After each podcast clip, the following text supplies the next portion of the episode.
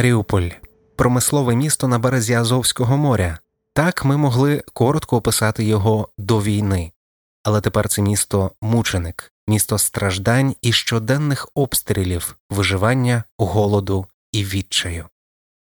Щодня з'являються десятки жахливих історій від тих, хто зміг виїхати. Люди розповідають про життя у підвалах без води, світла, у холоді і страху. Це подкаст Ще один день.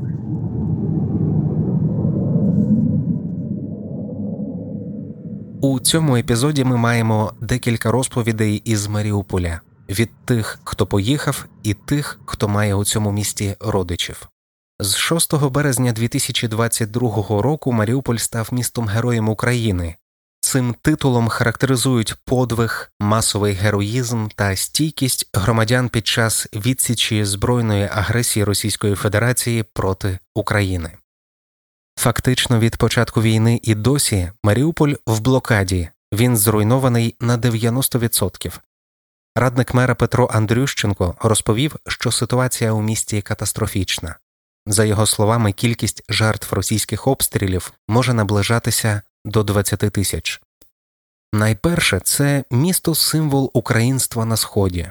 У 2014 році, після захоплення Донецька і проголошення так званої ДНР, Маріуполь теж перебував під загрозою окупації. Однак українські війська у червні 2014 року під час антитерористичної операції остаточно вигнали сепаратистів з міста, зруйнувавши плани Путіна зі створення Новоросії на території України. Відтоді Маріуполь став новим західним Берліном, містом, яке розташоване на кордоні з окупованою територією, яке, як колись Західний Берлін, стало взірцем реформ і розвитку. Про своє життя згадує Валентина. Вона народилась у 1948 році в Маріуполі. Маленька дівчинка росла в рідному невеличкому місті Маріуполі поруч з великим металургійним заводом. Росла вона, росло і місто. Її карі оченята раділи новим широким вулицям, площам, з'являлись навіть проспекти, фонтани, причепорились парки, пляжі, дома відпочинку, дитячі табори. Ось закінчена школа. Золота медаль відкрила шлях до вишу, але бажання приймати участь у розвитку Маріуполя з'єднала навчання і працю у новому цеху холодного прокату вже не завода, а комбіната. Молодий інженер серед тих, хто розробляв технології виробництва широкополосного прокату з цинковим покриттям, а в подальшому керував більше 20 років хіміко-технологічною групою лабораторії. Тут вона знайшла кохання, виросли її доньки, онуки. Маріуполь вже з півмільйонним населенням став великим містом, краса якого зачаровувала. Сучасні житлові будинки, торгівельні та розважальні центри, площа Свободи, плавбасейн Нептун, спортивні комплекси, нові дитячі садочки, ліцеї, шість вишів, ЦНАПи, найкрасивіші в Україні новорічні ялинки біля театру, різноманітні фестивалі народного та сучасного мистецтва і культуру всіх народів, що жили, будували, шанували і прикрашали рідне для них місто. Нові проєкти розвитку Маріуполя, що розробляли фахівці та активна молодь міста, і до яких залучали багато різних інвестицій, навіть з інших європейських країн, повинні були в найближчі декілька років зробити наше індустріальне і культурне місто ще й туристичним. Ми прагнули, щоб увесь світ побачив, яке квітуче наше місто, і полюбив його, як ми. Але 19 березня ця дівчинка вже літньою людиною і сльозами на глазах покинула під гарматний грохіт своє кохане місто, що стало попілищем. У війни не жіноче обличчя. Жінки Маріуполі без води, їжі, тепла, світла і з острахом за життя діточок, чиї оченята не розуміють, кому заважає їх радісний сміх, чому всюди дим та понівечені будівлі, чому не встають нерухомі люди, що лежать на дорогах. О, весь світ, який я прагнула обійняти, почуй крик малої маріупольської дівчинки. Мамо, я не хочу вмирати. Маріупольці кажуть, що звикли жити поруч із війною, тому перші постріли у 2022 році злякали небагатьох.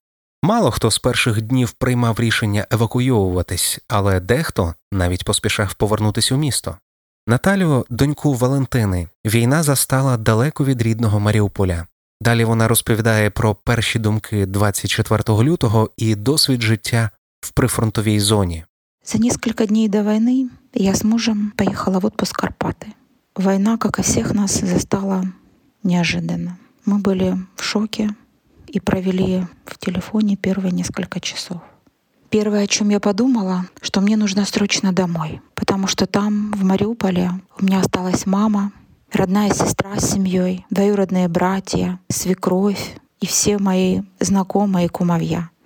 Я очень надеялась, что смогу быстро добраться домой и каким-то образом всем помочь. Но мосты уже были взорваны, поезда уже не ходили. Вторая мысль, которая пришла мне в голову, что я совсем не была готова к этой войне. Хотя для меня она началась не 24 февраля. В 2014 году, когда Россия решила забрать наши территории, и было понятно, что настоящие патриоты будут сражаться за Украину, мы решили подготовить все свое домохозяйство к войне, насколько это было возможно. У нас было время купить продукты, у нас было время собрать тревожный чемоданчик. Мы провели ревизию своего погреба, восстановили вентиляцию, собрали необходимые инструменты на случай, если дом будет завален, и нам придется откапываться самим. Мы подготовили место в погребе для моей мамы, которая была на тот момент 70-летней пенсионеркой. И казалось, что мы подготовились. Спустя некоторое время, в январе 15 был обстрел нашего восточного района, но потом Украина нашла в себе силы обороняться. Наши враги были откинуты на несколько километров от города. Мы тревожно, но верили, что ближе к городу они уже больше не подойдут. И с каждым днем эта уверенность становилась все сильнее. Наш город возвращался к прежней жизни. И хотя продукты и тревожный чемодан простояли еще на своем месте почти год, потом стало понятно, что, наверное, эти приготовления уже не нужны. Мы использовали продукты, разобрали чемоданы и стали вести свой обычный образ жизни. Анні 28 років. Вона народилась і виросла в Маріуполі. У 2014 році найчастіше вона казала, що родом з міста, яке обороняється. Вісім років тому, коли Росія вторглась в Україну, ми всією родиною залишалися в місті, навіть коли російські танки були у 20 кілометрах від міста. Нам було тривожно, але здавалося, що ми у безпечному районі, де тоді не стріляли.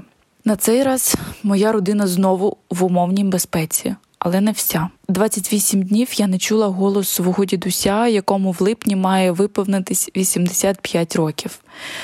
В мирний час я часто приїжджала до Маріуполя, приїжджала провести час з батьками, піти на море, поспілкуватися з дідусем та подругами, показати місто хлопцю і, в принципі, побути там, де я виросла. Якраз на великі вихідні, на 8 березня, я планувала нову поїздку в рідне місто.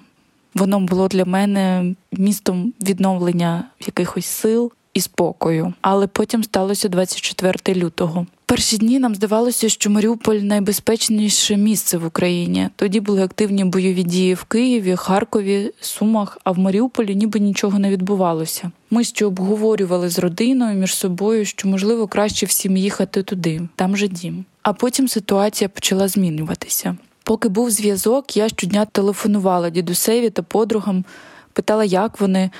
Дідусь спершу не хотів виїжджати. Віджартовувався, що якщо й буде кудись відповзати, то на кладовище. Я намагалася хоча б нагадати про банальні дії під час обстрілу, де треба бути, та все таке. 1 березня я йому зателефонувала, і він сказав, що вже страшно. Гупають, невідомо, що буде, і він би не проти переїхати під Маріуполь. Там в нього його дім, сад, город, де він міг би зайняти собі голову. І це трохи далі від бойових дій. Зв'язку більше не було ні з ким, ні з дідусем, ні з подругою. Вони вже тоді сиділи у підвалах. У перший тиждень окупації місто залишилося без світла, згодом зникла вода. Після потрапляння ворожих снарядів в газопроводи містяни залишились ще і без газу у лютневі морози. 21 березня окупанти знищили останнє джерело зв'язку у місті У Маріуполі штучно створили повний інформаційний вакуум, у якому ніхто з мешканців не розумів, що відбувається. Родичі не могли знайти собі місця, не маючи змоги почути тих, хто залишився в Маріуполі, як і Аня, яку ми вже чули у цьому епізоді. Я знайшла в соцмережах групу, де люди пишуть, де були обстріли, яка адреса ціла і так далі. Там ми дізналися, що в місті немає води, тепла, закінчується їжа, що люди деякі готують на вогнищі, на вулиці. Організовуються якісь пункти з генераторами, щоб заряджати телефони. Взагалі дуже дивно це чути в 21 столітті, і насправді це досі не вкладається в голові. Хоча ти щодня про це читаєш, і навіть вже я чула історії своїх подруг, і це все дуже страшно і неосяжно. Ситуація в місті дуже мінлива. Те, що було актуально зранку, ввечері може горіти і втрачати життя. Я стараюсь не вдивлятись фотографії з Маріуполя. Я його більше не впізнаю, і мені від цього дуже боляче. Моє любе індустріальне місто пошматувала русня яку я щиро ненавиджу, і передам цю лють своїм дітям.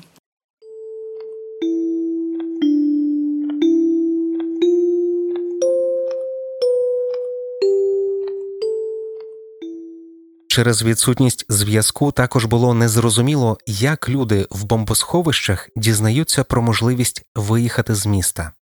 Російська сторона неодноразово і свідомо зривала евакуацію цивільних, обстрілюючи маршрути, за якими українська влада планувала вивозити людей.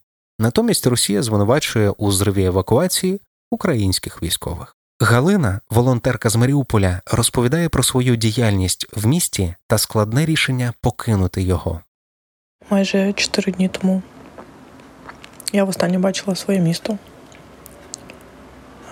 Весь час окупації я знаходилася в місті і разом з іншими працювала у штабі на базі освітнього простору Халабуда, який знову природився на волонтерський центр, з якого він постав ще у 2014 році.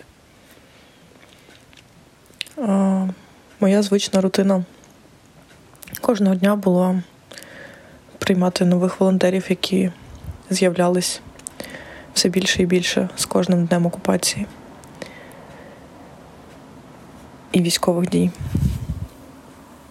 І розподіляти обов'язки між всіма цими людьми. Буквально за декілька годин після першого обстрілу 24 лютого до нас у волонтерський центр почали приносити першу допомогу, банальну їжу і засоби гігієни для наших військових. Тоді ми ще не вірили в найгірший сценарій, але вже продовжували готуватись до нього. Мій стан в перші дні був доволі стриманим і оптимістичним, не дивлячись на те, що ми обкладали наші вікна великими мішками з цементом і готувалися до того, що нашу будівлю будуть обстрілювати. Разом зі мною знаходилося близько 150 людей. Ці люди стали для мене сім'єю на ці три тижні. І кожен ранок ми розпочинали з спільного сніданку, і після цього хтось роз'їжджався на погрузку, розгрузку е, різних товарів, в першу чергу, їжі, продуктів харчування і води. Частина лишалась на складах і сортувала всі ці речі для тих, хто цього потребує. А, Тож мій емоційний стан протягом всього цього періоду був більш-менш стабільний, не дивлячись на обстріли і сигнали повітря, повітря, повітряна тривога. А, найгіршим для мене був останній день, навіть півдня. Маріуполі, коли на сусідній вулиці загорівся торгівельний центр, а через вулицю від е, місця знаходження нашого волонтерського центру ми вже побачили російських строкових військових і їхні танки. Рішення про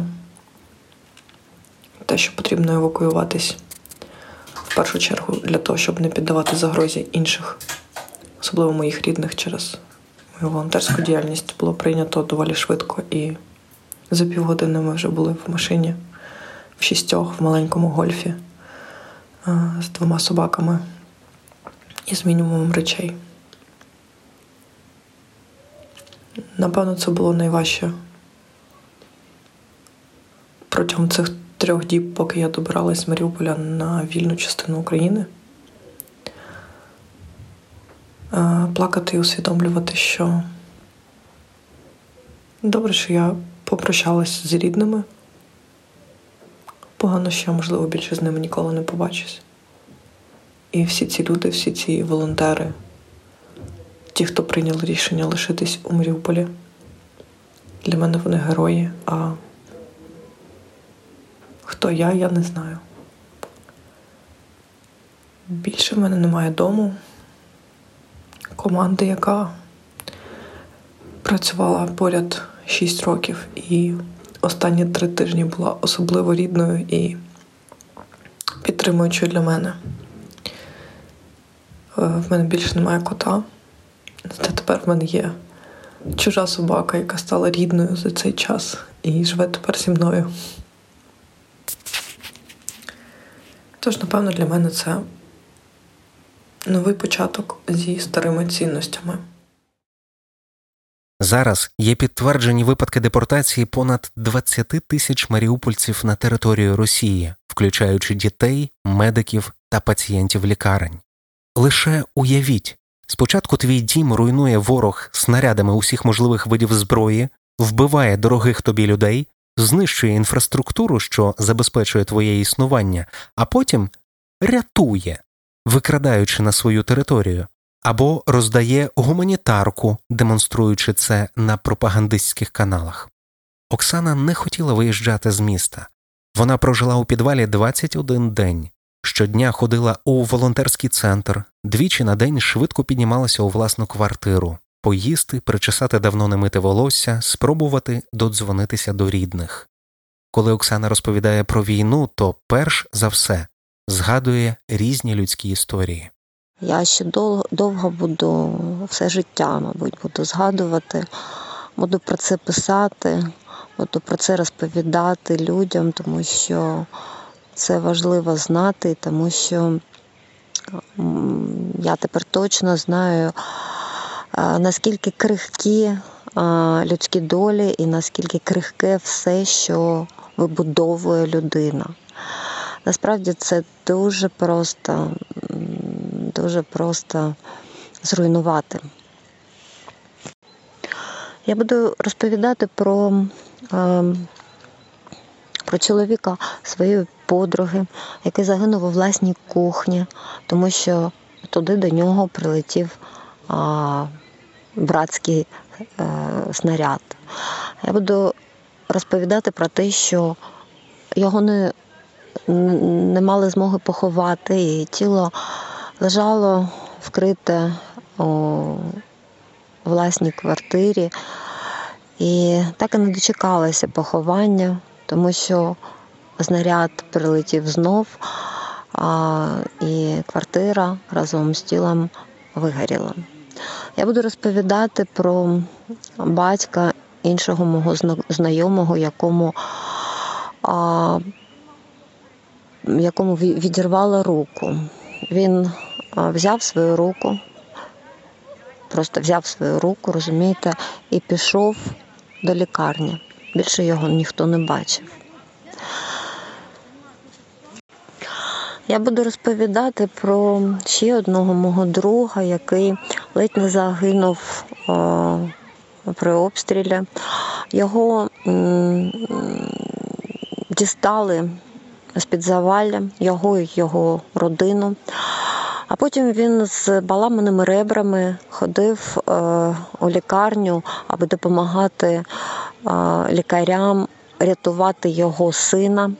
І одного разу зустрівся в лікарні з орками, які захопили його і всіх в лікарні в заручники.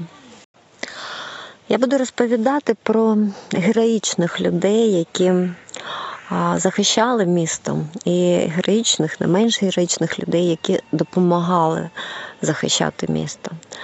Про хлопців і дівчат, які їздили містом на власних автівках під обстрілами, під, під а, авіаційними а, бомбами, аби ем, забрати людей, мешканців з найбільш е, небезпечних місць.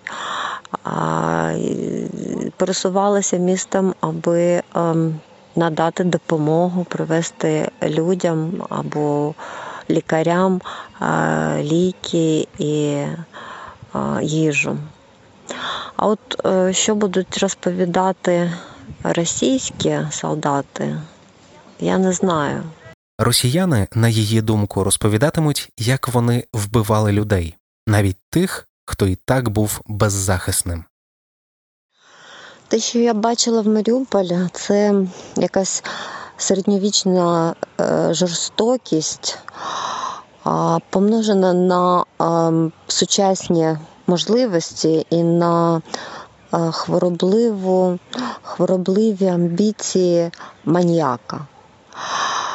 І це однозначно це е, виклик усьому цивілізованому світу. З таким ставленням війна може будь-якої миті прийти до кожного з вас. Війни приходять без запрошення.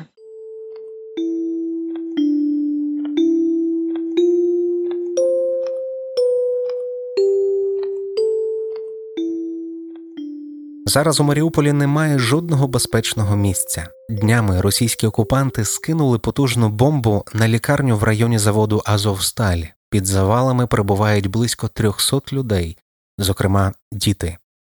Процес відбудови міста буде складним, довгим і дороговартісним. Ми не знаємо, коли він може початися, адже війна триває.